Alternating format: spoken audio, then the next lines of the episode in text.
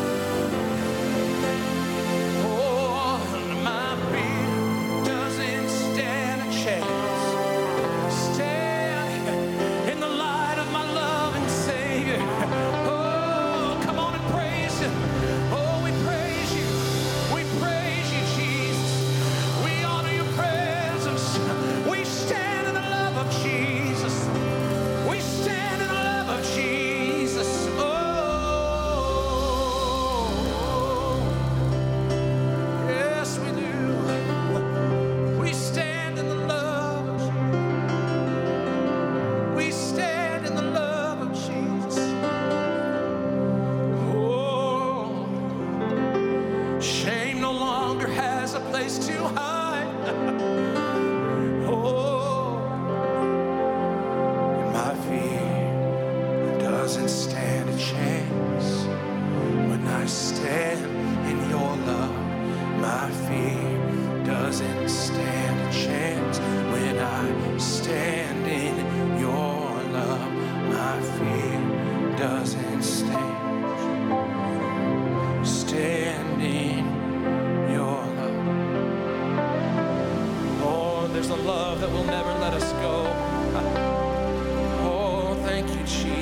Thank you, Jesus. Oh, we're thankful for the love that you bring, oh God. It's a love that will never let me go. Jesus, Jesus, Jesus. How wonderful is the love of our Savior.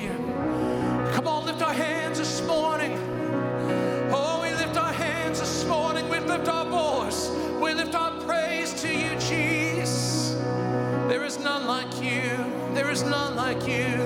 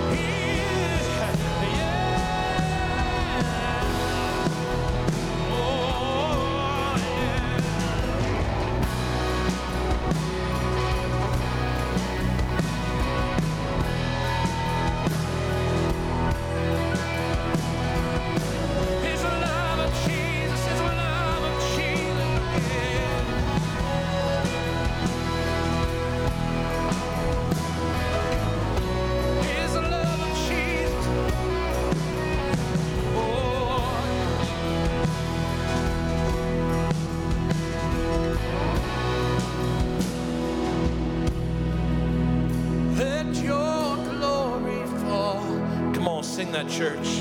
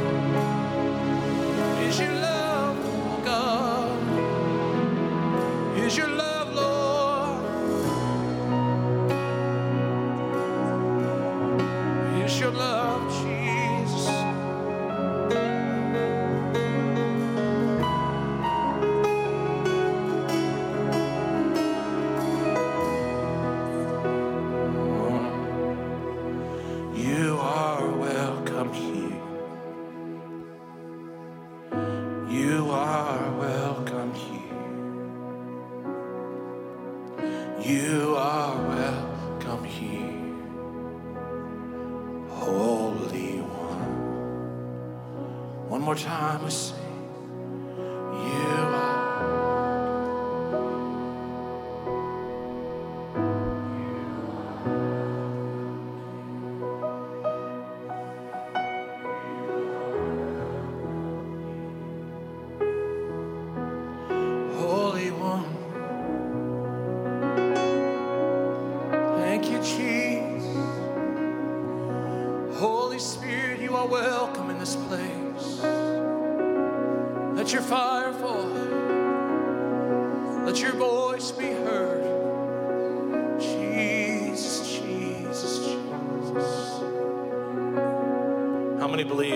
serve a God that is above all. Amen. You are above all. You are the creator of all. You are the bright and morning star, everlasting Father, the Prince of Peace, the Alpha, the Omega, the beginning and the end. You are Jesus. You are Jesus.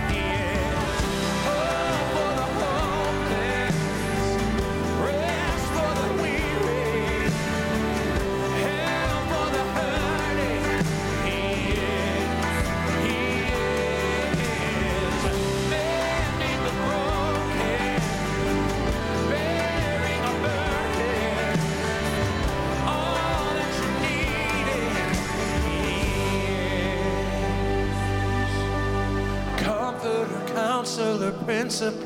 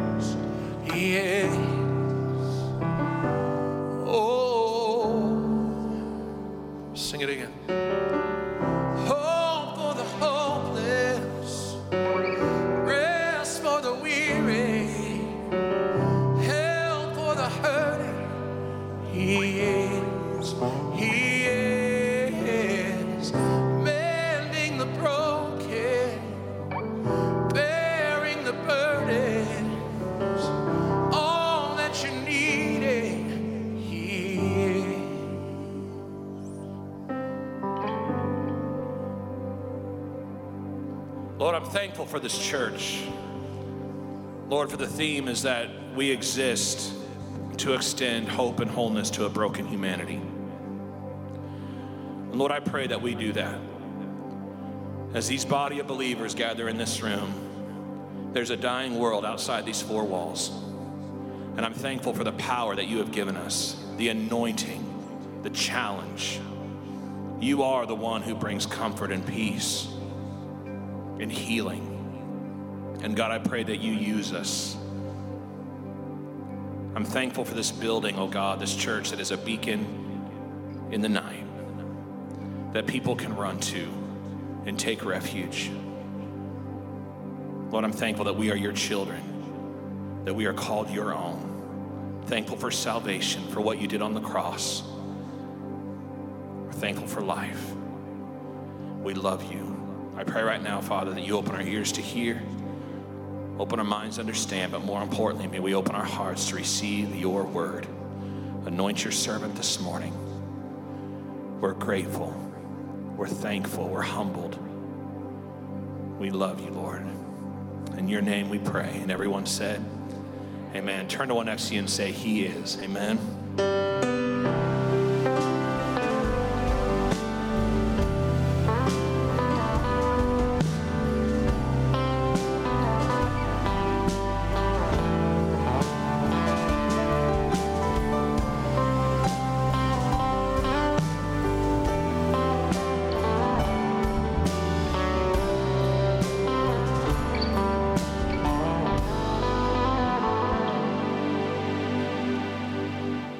Well, good morning. And good morning to the rest of you. good to see you all here this morning. We have a wonderful opportunity this morning that we do uh, frequently lately. There's several ways to grow the church, and one is by evangelism, the other is by um, children being born. And so we're going to celebrate Hadley Joe Majerus as Stephen and Brianna come to the platform. How many of you believe that children really are a gift from God? Amen, amen, amen. And I know that you're fully aware that what we do this morning doesn't place a child into the kingdom.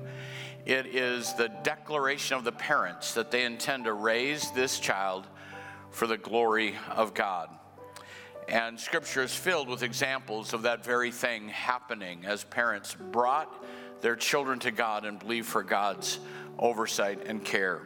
Scripture commands parents to teach their children about the Lord Jesus Christ, which is so much more than telling a story, it's living a life. Deuteronomy 6, 4 to 7. Hear, O Israel, the Lord our God is one. Love the Lord your God with all your heart, with all your soul, with all your strength. These commandments that I give you today are to be upon your hearts. Impress them on your children. Talk about them when you sit at home, when you walk along the road, when you lie down, and when you get up. Did a little research on the name Hadley, and Hadley's a, a beautiful name, understanding that its history. It means a field full of heather flowers. So I want you to picture this field full of flowers. And Joe, Hadley Joe, means graciousness of God. What a beautiful picture for a young life, a field full of the blessing and grace of God. And our prayer is that the one who identified himself as the lily of the valley, as the rose of Sharon, who said to watch the lilies because they don't toil, but they're arrayed in a way that even Solomon couldn't compete with. The one who identifies himself as that has promised to watch over Hadley Joe, marked with the grace of God in a field full of flowers. For her to fulfill her God given potential and God given calling, it's your privilege as parents to teach her early to fear the Lord, to watch over her education that she be not led astray, to direct her youthful mind to the Holy Scriptures and to restrain her from evil associations and habits and to bring her up in the nurture and admonition of the Lord. So, I have some questions for you. Do you recognize this child as a gift from God and give heartfelt thanks for God's blessing? Do you submit yourselves to the Lordship of Jesus Christ and commit yourselves to live godly and consistent lives before your child? And do you promise by God's help and in partnership with the church to provide Hadley a Christian home of love and peace, to raise her in the truth of the Word of God, and to encourage her to trust Jesus Christ as Savior and Lord. Going to ask the church to stand and we together make a commitment to every family and every child that's part of Berean Church. Your response in just a moment is We will. Please say it loudly with conviction. I now ask you, the congregation, will you commit yourselves as the body of Christ? to support and encourage Stephen and Brianna as they endeavor to fulfill their responsibilities to their daughter and to assist Hadley by nurturing her growth towards spiritual maturity. We will. So then, inasmuch as you have promised before God and this congregation to dedicate this child to God and dedicate yourselves to the task of rearing this child for God, I now charge you to give yourselves wholeheartedly to this task, this sacred obligation with wisdom, patience, and devotion. And may the grace of the Lord Jesus Christ, the love of God, and the communion of the Holy Spirit be with you. We have a few things to commemorate this morning a Bible for Hadley that I'm sure she'll want to read this afternoon. We have a certificate commemorating this morning, a letter for you as parents, and a letter for Hadley on her 13th birthday to remind her of this special day. And then flowers, the white carnation that represents the mother's love, the white rose, the innocence of a new life, and the red carnation, the priesthood of the Father over the household. So I'll give this to whichever one of you has a free hand. All right. Would you stretch your hand toward them as we pray together? Lord Jesus, we love you and we thank you for this family. We thank you for their heart and passion to dedicate their children to God, to God and their family to you. I pray, God, that your anointing and wisdom would abide upon them, that you'll give them the insights that they need as parents. And Lord, for this young life, for little Hadley, God, that your hand would be on her every day of her life, that she will early come to know you, that you'll protect her from the snares and traps and devices of the enemy, and that her entire life will be a life marked with your blessing and your favor. And we'll thank you for that in Jesus' name. And everyone in agreement said, Amen. Express your appreciation this morning. Amen. God bless you. We'll do the air handshake. All right. God bless. And you can be seated. Please enjoy this video.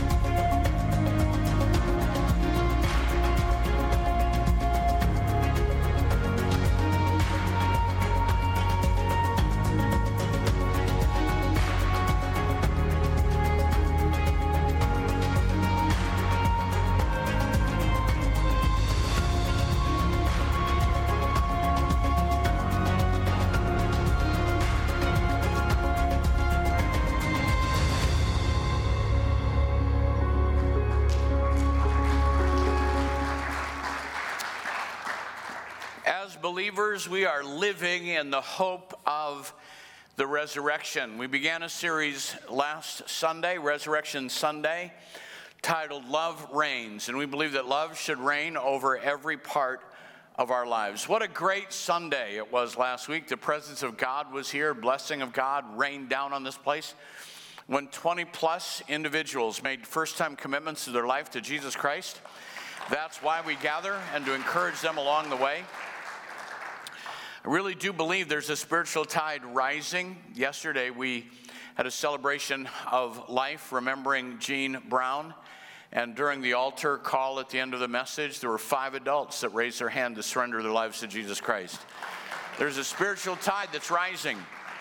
But you know it's not enough to be a CNE Christian. How many know what a CNE Christian is? Anybody? CNE is Christmas and Easter Christians. You've got to you've got to be more than that there's a phrase that has nothing to do with Resurrection Sunday in Acts where it talks about what they were intending after Easter. And I love the Sunday after Easter as much as I love the Sunday of Easter as we gather together and celebrate again the goodness of our God. So I want to ask this morning, and I'm not sure if everyone can respond to this, but how many of you have a past? Everybody has one, right? Everybody has a past. It's kind of like an opinion. Everyone has one of those too. But what do we do with our past? How do we handle our past? And how does love reign in our daily lives? We talked last Sunday that love reigns over death, hell, and the grave. And so, what that means is that as believers, to be healthy and reach the world around us, we need to let the love of God reign over our past.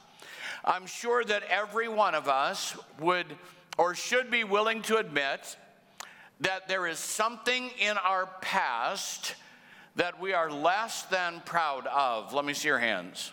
Hold up your neighbor's hand if you know something about them they're not admitting to. We all have those. I'll never forget some years ago, there's a couple that came in for marriage counseling, and I could tell you all kinds of stories about what happens when people come in for marriage counseling, but this couple was in a, a mess and God really began to work in their life, really did. And they got back together, and things seemed to get some traction. And following these several counseling sessions and God's grace being extended toward them, we were at a church family fellowship. A family in the church invited some people over and asked us to come. And this couple walked up to Carol and I, and they said, Pastor, you know all the skeletons in our past. We want to know what skeletons are in your closet. And my answer to that is the only one that brings that up anymore is the devil.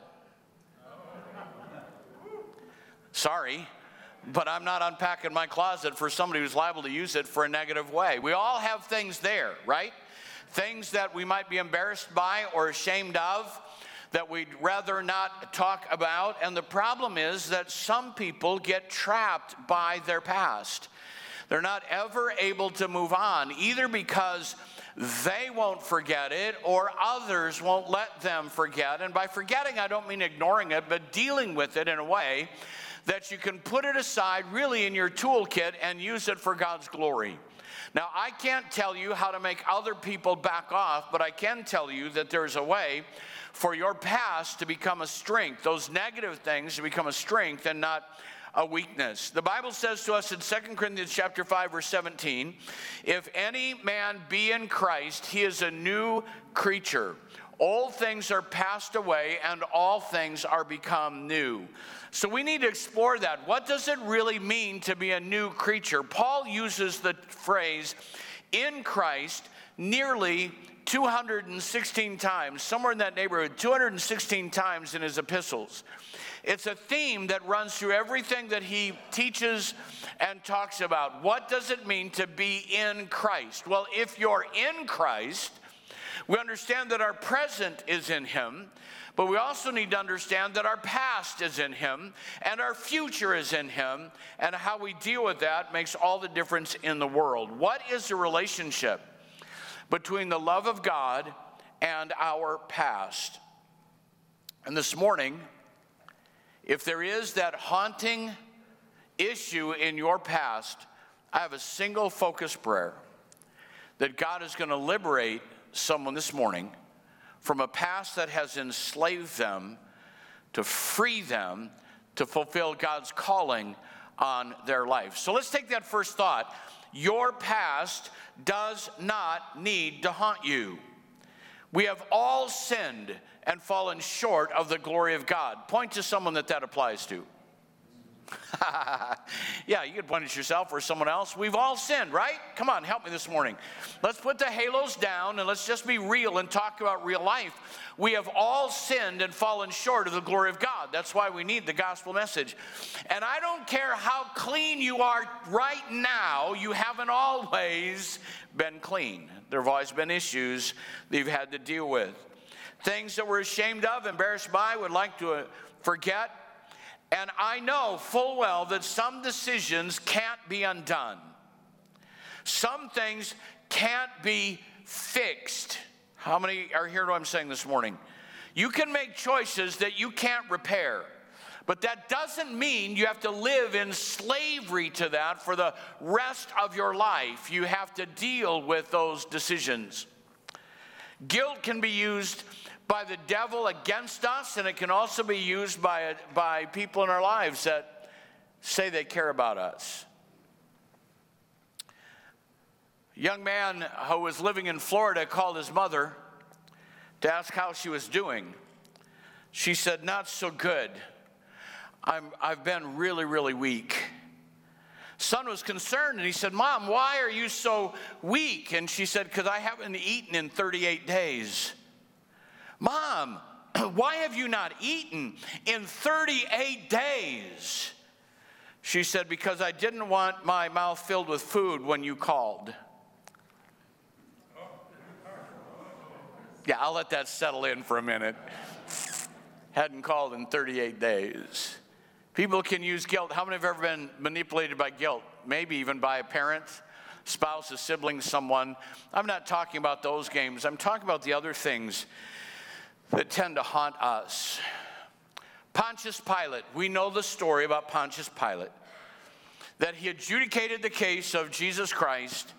And finally, when he asked, Who should I set free, Barabbas or Jesus? And they called out Barabbas. What did Pilate do? He washed his hands of the matter as though that would free him or absolve him of his responsibility. Well, tradition tells us that he went back to Rome to report to the Roman Empire what had taken place. And then tradition says that Pilate went from there on to Switzerland, just outside of a city that we know today as Lucerne.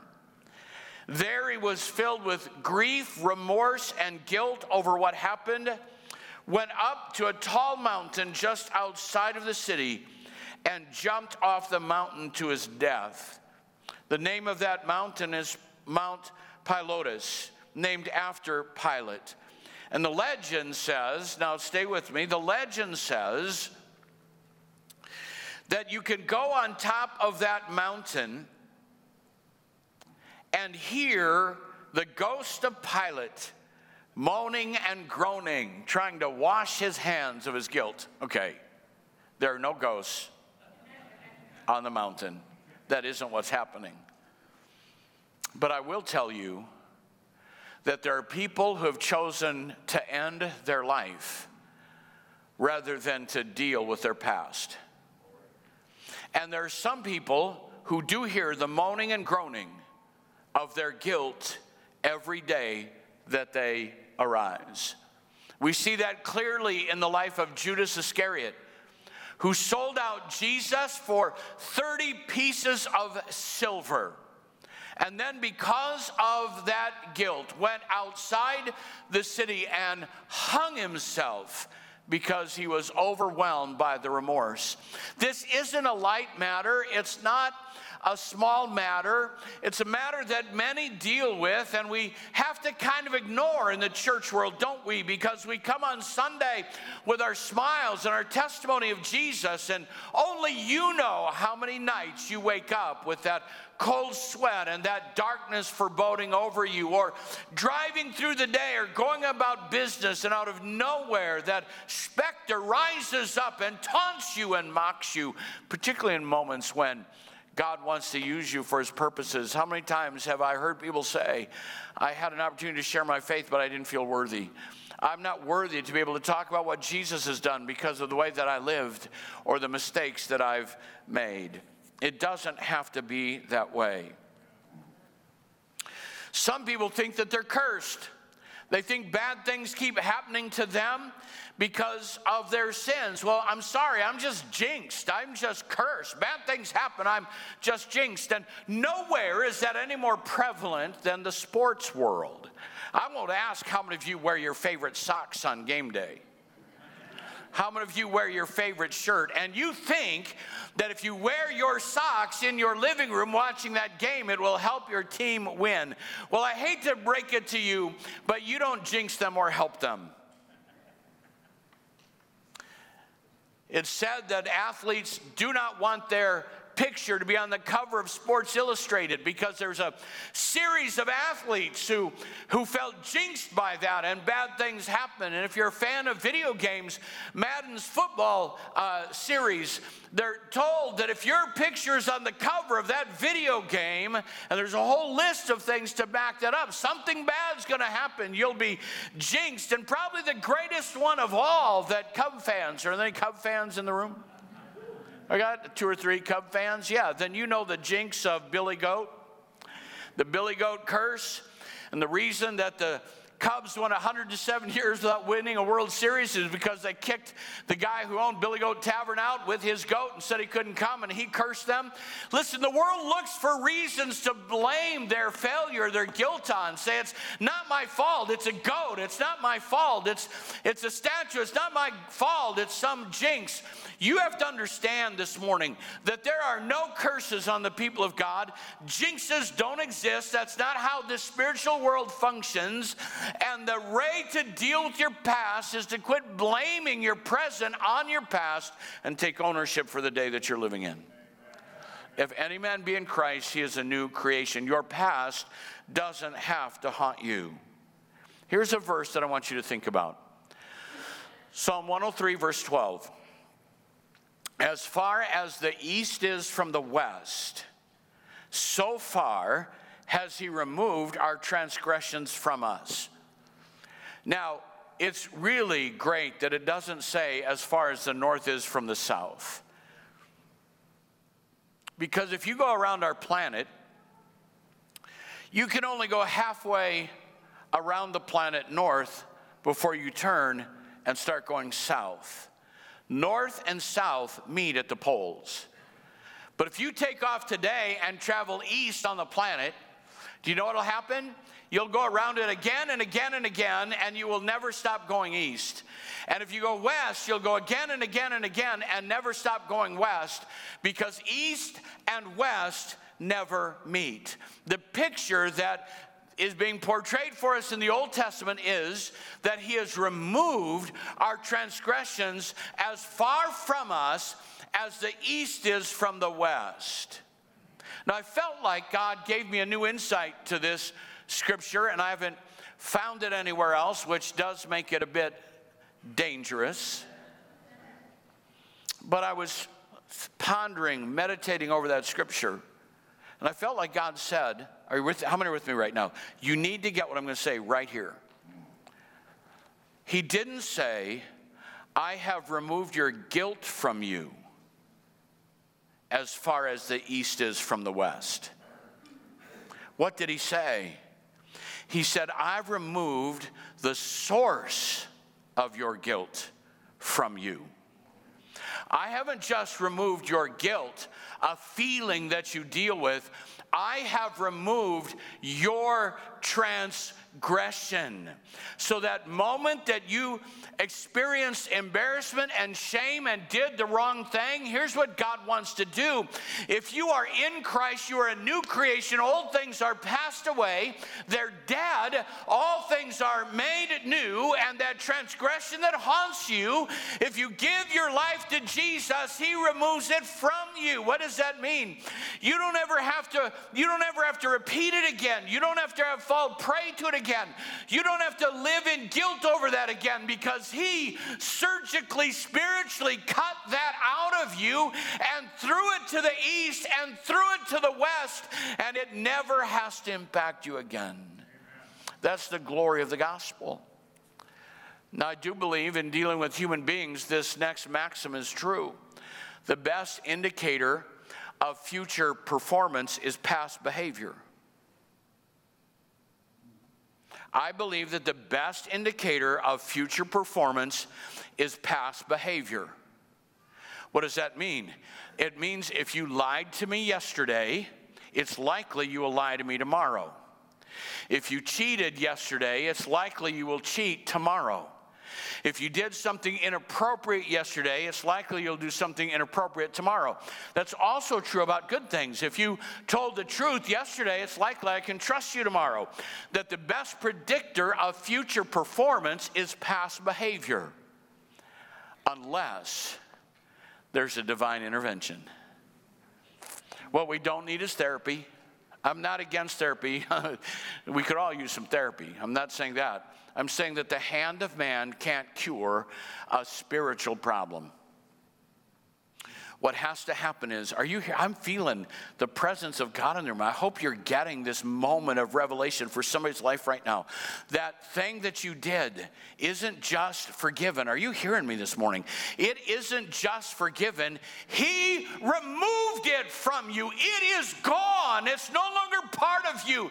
Your past does not define who you are in the present.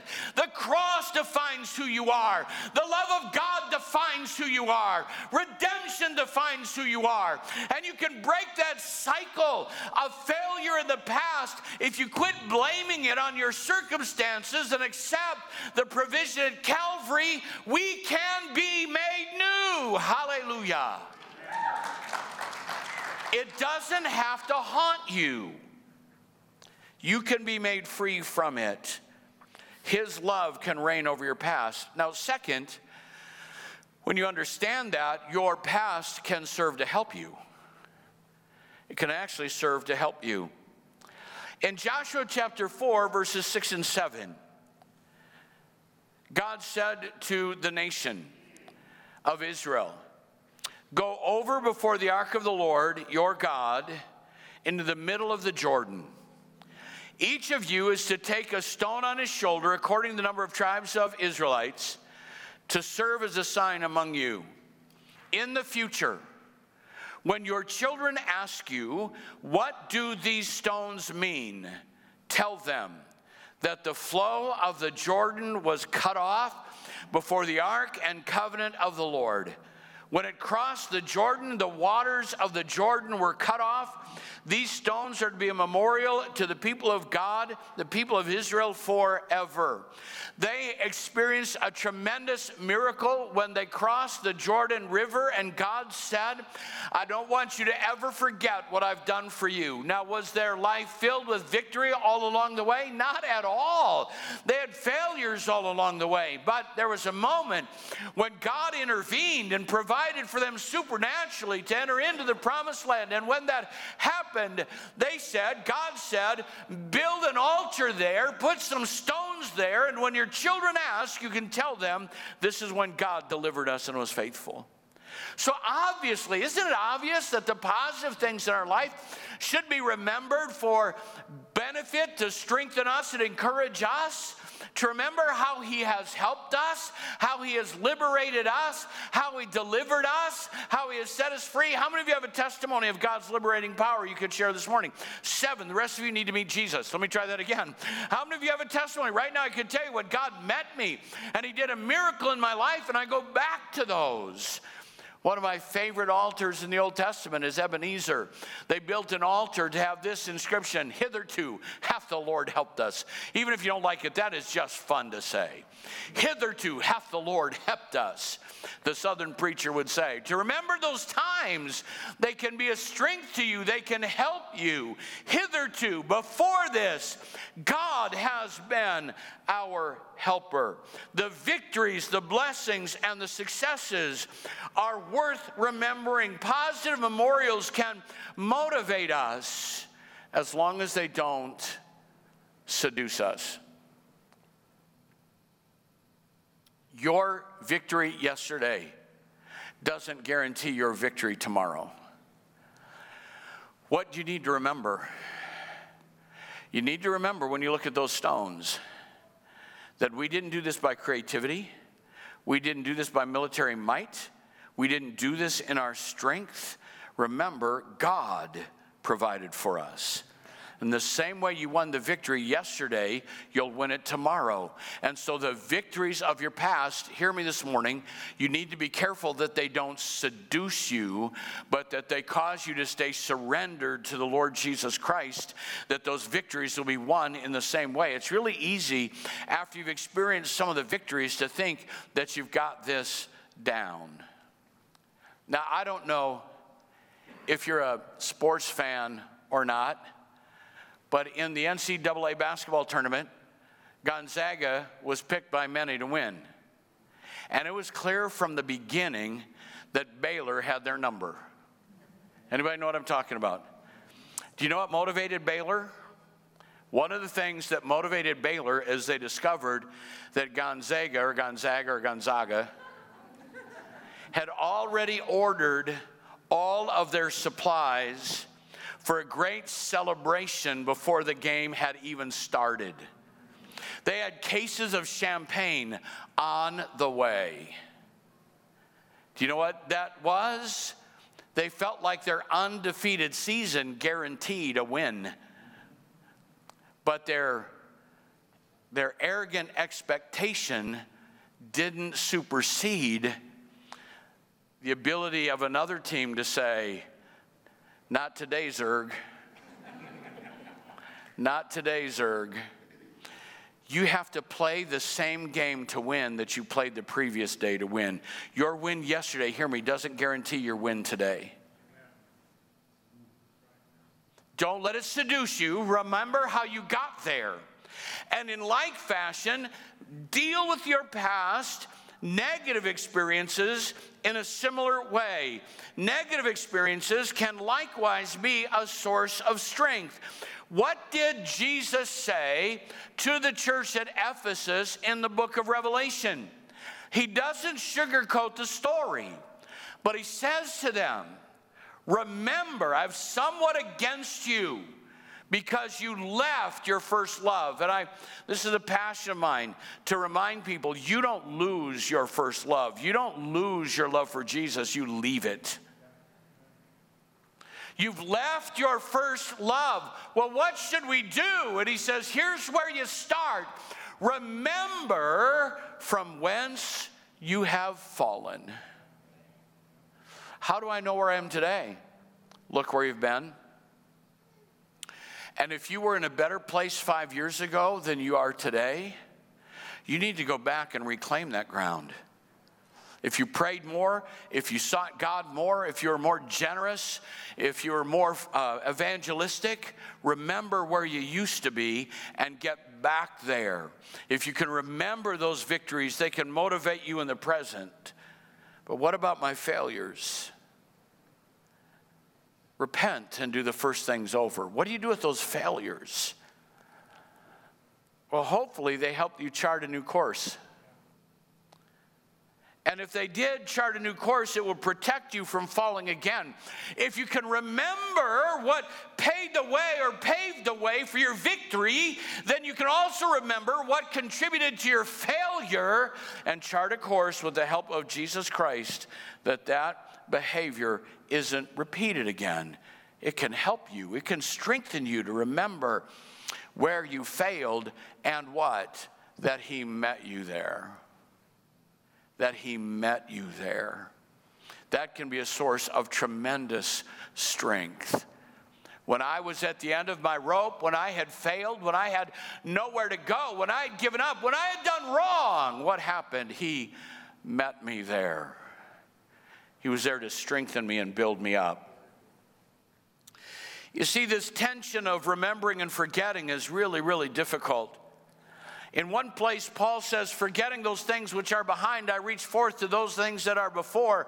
Any memory that demotivates you should be put away. You can't live on yesterday's success and you can't wallow in yesterday's failure. But what you can do is look back to those moments and say, Hitherto hath the Lord helped us.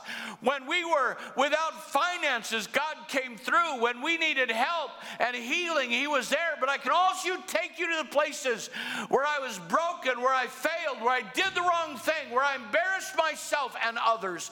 And in that moment, what did he do? He met me there. Can anybody testify to that? Come on, testify to that.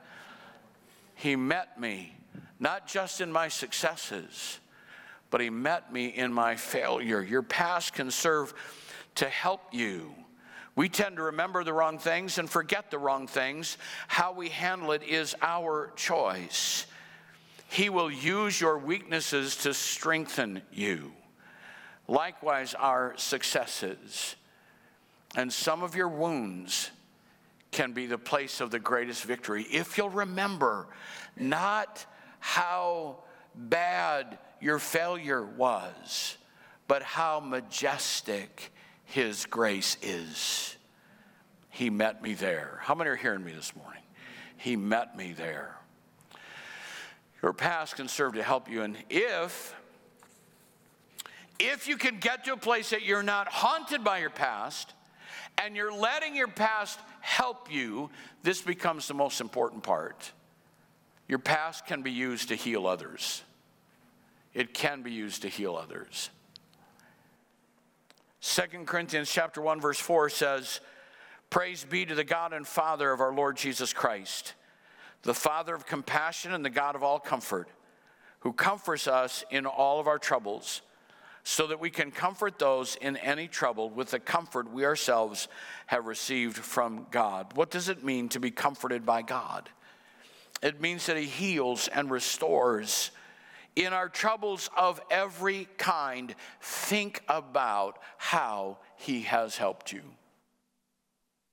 People who've never suffered, people who've never had any pain that they admit to, plastic people with pasted on smiles will never do the work of the kingdom. Can you imagine going in to see a pastor for counseling and you're with dealing with a marriage issue? And he just looks at you and says, I, I can't relate. Our marriage has just been perfect. I don't know what's wrong with you. People don't want help from perfect people, they want help from redeemed people. Someone who can say, Our circumstances may have been different and I'm not suggesting if you're going to help someone, you tell them all of your story. It is possible to share too much. But to say, I've had my dark places, I've had my broken pieces, and I know I've met a God who can reach you in your pain and pull you out. How do you know that? Because I've been there. Some of you have walked a road of physical disease and suffering and have come through that with a tremendous testimony. And you can stand by someone's side and say, in the midst of radiation and chemotherapy and suffering and pain, when others have looked at me askance, I'm telling you that in the darkest of my night, He is there. Others of you can talk about when there was no money in the account and you didn't know what to do and you're faithful with your tithe. You can say, I'm going to tell you you that in your moment of desperation, He will meet you there. Others of you can say, My wife and I had gotten to a place we couldn't even be in the same room together. But after a period of time and seeking God and getting some help, we love each other more today than we ever have in our life. Your pain and suffering that has been comforted by the power of the Holy Spirit has been given you so that you can provide healing to others who are going through the same struggles.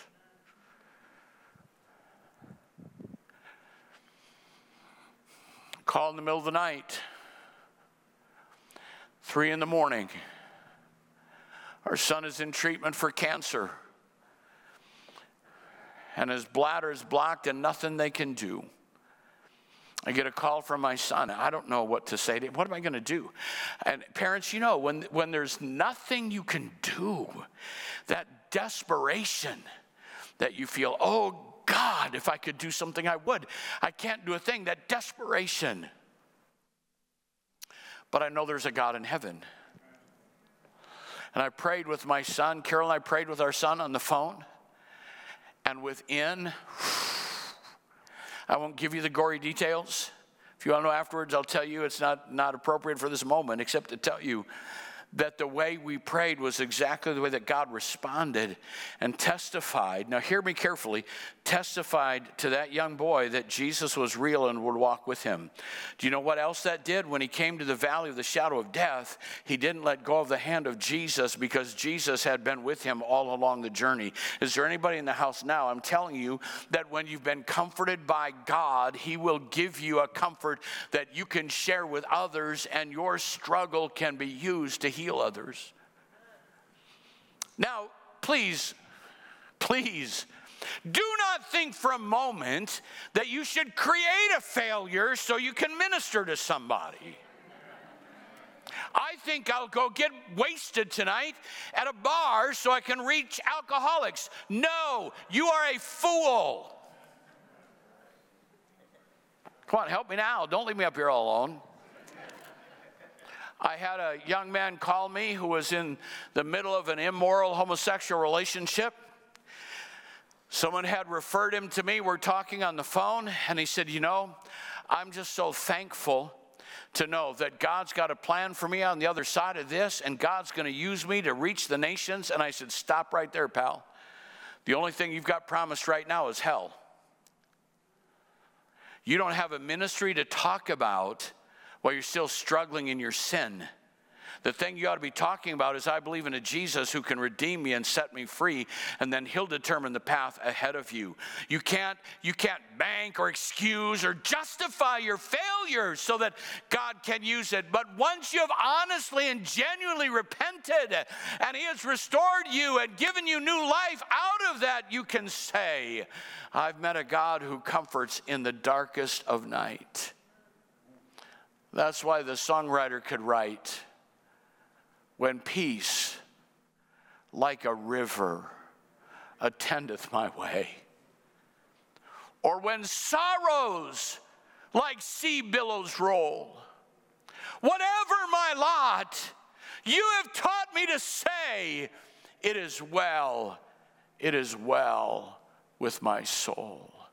Do you know what gives that song power?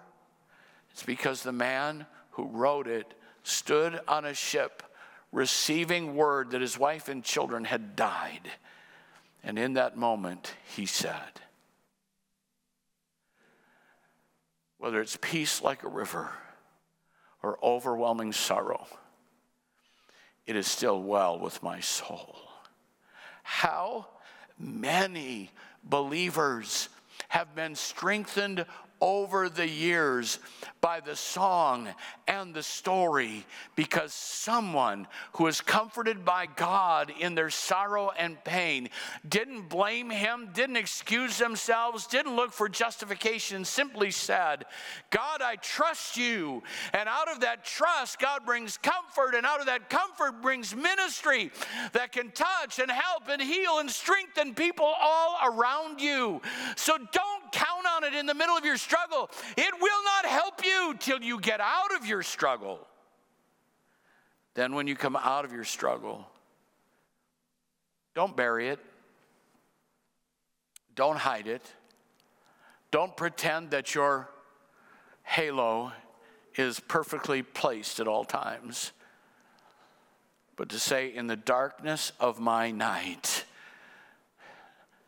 Jesus met me there.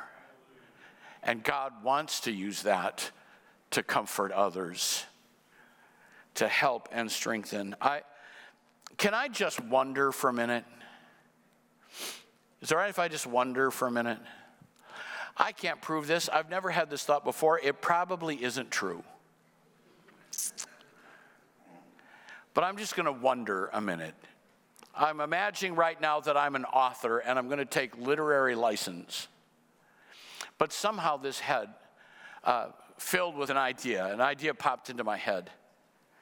And I don't know why I started thinking about this, but I thought about what motivated the Good Samaritan to help that beaten up guy by the side of the road? What motivated him? Priest and Levite walked by. And I thought, well, what if? What if there was a day prior to this that that good Samaritan had been on that same road? What if he had met similar robbers? And what if someone had beaten him and left him for dead? That's not good exposition. I'm just saying, what if, to illustrate the story, what if that had happened? There'd be a reason that he stopped that day. The priest apparently had never experienced that pain. The Levite may never have experienced the need of someone to help. But I kind of have a sneaking suspicion that perhaps the reason the Good Samaritan was so motivated to stop is because somewhere along the journey in his life, he was out of resources and somebody met him there. It could have been. It could have been. Doesn't have to be, but it could have been. What I'll tell you, I know to be true, is that when God has met you and you use it right, it will motivate you to help others who are suffering in the way that you've suffered to let them know and to be able to say, I will pay whatever it takes to help you get out of here because I once was lost. I once was blind. I once was broken. Maybe, just maybe. But I know that when you have been broken out of your pain, you can help others. There's a really interesting verse in John chapter 20. On the evening of that first day of the week, when the disciples were together with the doors locked for fear of the Jews, they're gathered together in fear. Jesus came and stood among them and said, Peace be with you. And doesn't tell us that they experienced peace in that moment. In fact, if I were gathering for fear of the Jews and Jesus appeared in the room, I'm probably unconscious on the floor. How did this happen? When were they overjoyed? What transitioned them from being afraid to being overjoyed? What put them in a place where they really did believe it was Jesus that had appeared there? You, you would think they would recognize him. You would think they would know him, that his presence in the room would give them peace. But the Bible is very specific. After he said this, he showed him his hands and his side. And the disciples were overjoyed when they saw the Lord. When he showed them his scars, they believed that's a message by itself. When he showed them his scars, there's a world that needs to see our scars. And they'll believe the Lord if we're honest enough. Now, if your scars are still raw, don't show them. We don't want to see them the blood and the gore. But when they're healed, let me tell you some of my story. Don't be afraid to show your scars. Your past doesn't have to haunt you. Your past can serve to help you, and your past can be used to heal others. That's what the redeeming power of Jesus does, and that's what it means to let God's love reign over your past. Pastor Nathan, you come. Heads bowed, eyes closed, please. No one looking around. I want a very specific, I have a very specific altar call this morning. Very specific altar call. With no one looking around, please. And this may be uncomfortable, but it's just what I feel like we should do this morning. Whether you're watching online in the North Chapel here in the main auditorium,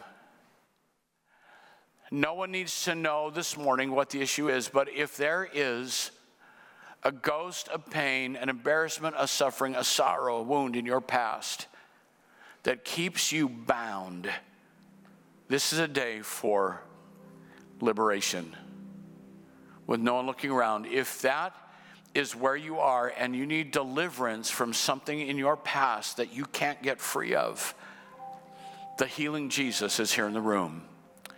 I'm going to ask you to do something that takes a lot of courage and strength, but to simply stand and say, Today I'm severing that bondage with the help of Jesus. If that's you, would you just stand up, please, quickly? I know you're in the room. Thank you. Thank you. You need to stand up. Thank you. Thank you. Yes, thank you in the balcony. I see you in the balcony. Thank you. Stay standing just for a minute. Stay standing. This is a moment of God's blessing and anointing. The Holy Spirit doesn't just break the yoke, He destroys the yoke of bondage. Anyone else? I want to wait just a moment. Just a moment. God's going to liberate you from that in just a moment. With the rest of you seated, I want you just to stretch a hand in love towards someone who's standing right now. Stretch a hand toward them. Jesus, I ask by the power of the Holy Spirit for, for your liberating grace to fill this room. You are the God who removes our transgressions as far as the east is from the west. I ask for a miracle of your liberating power right now. This past that has judged them and haunted them and criticized them, as of today, will become a strength that you will use to help them and to heal the lives of others. I pray, God, for a liberating touch from heaven right now, supernaturally in this room. I break those chains in the name of Jesus. I prophesy health and healing over them in the name of Jesus, freedom and liberty and joy in the Holy Spirit, that out of the place of pain and suffering will come new life life and joy and health. Let them show their scars The people will be overjoyed in the presence of Jesus. And if you believe that this morning, I want everyone on your feet, let's stand and let's take a moment to magnify Jesus together. Let his love reign over your past. Let his love reign. Let's love the Lord together.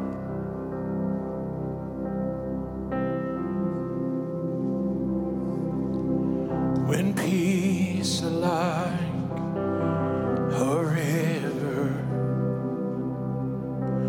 attended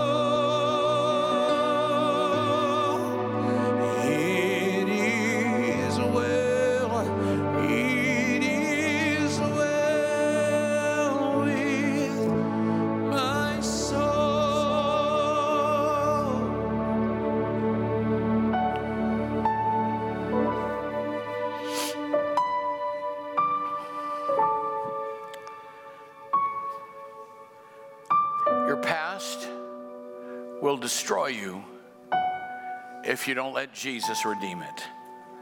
But once He's redeemed it, use it as a tool for the glory of God. Amen. If you're glad that His love can reign over your past, let me hear your hands this morning. His love reigns. It is well with my soul.